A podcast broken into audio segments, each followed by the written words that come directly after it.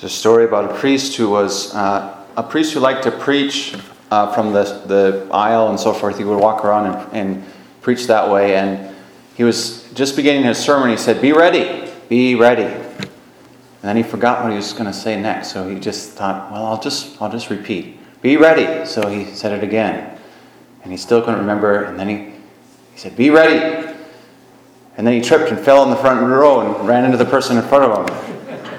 He said, Oh, I'm sorry, I'm sorry. And she said, Well, you told me three times to be ready, so I, I should have known you were coming. But we're supposed to be ready, though, in this season of Advent. It's a time of preparation, a time of uh, getting ready for this celebration of Christmas, the incarnation, Christ becoming one of us.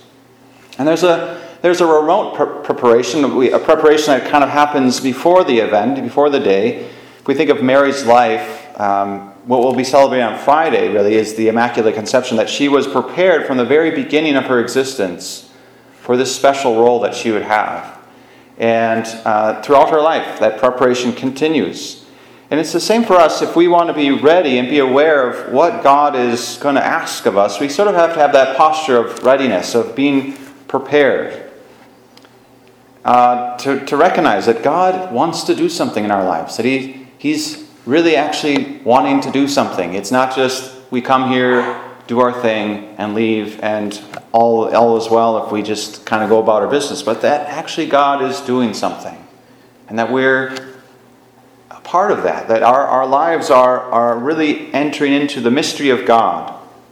And so that there's a, there's a way in which being alert of our surroundings, being aware of what's going on around us, anticipating even the moves of God, is uh, important. So you might think of uh, whatever your thing is. If you're a chess player, you got to anticipate the other player, what the, what the opponent is doing, trying to figure out how they are moving their pieces around. Maybe knowing some of the uh, initial moves of the game is helpful. If you're not a chess player, that doesn't make any sense to you. That's fine. How about football? You know, if you're if you're in football, you watch film, you learn the, the sort of the the other team and figure out what they do and how, what plays they're running. You'll figure out by studying the film what to anticipate. Or if you're a golfer, maybe maybe that's your thing. I don't know. I'm not a golfer, but if you study the the uh, the, the golf course, you can figure out okay, I need to use this club for this place and so forth. So anticipating.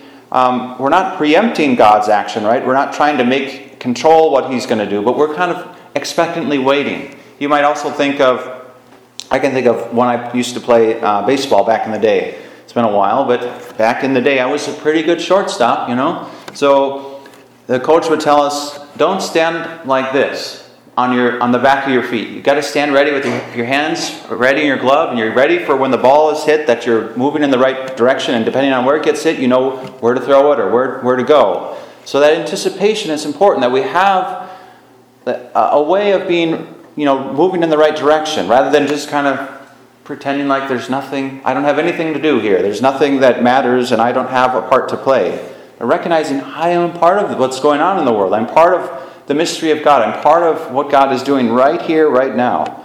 And so am I ready for that? Am I prepared to really respond to what God is doing?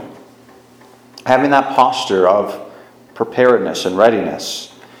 So that's really, uh, I think, this first week of Advent, what we're really called to do, because we're moving from ordinary time, right? And we're moving into now a new season, a new year. By the way, Happy New Year.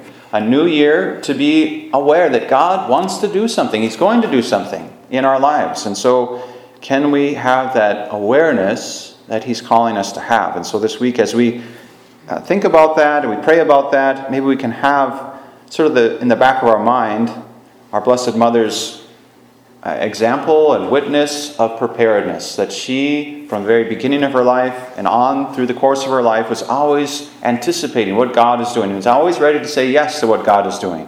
She didn't wait. She re- responded quickly, yes. Let it be done. Let, let me go. Let's go to let's go to Bethlehem. Let's go to Egypt. Let's go back to Nazareth. Let's go to the cross. She was always ready to anticipate and follow where God was leading. And so we too are meant to have this posture of preparedness. And so that's, I think, our call this week as we enter into this season of waiting, uh, not just with a passiveness, but with an expectation of what God is doing.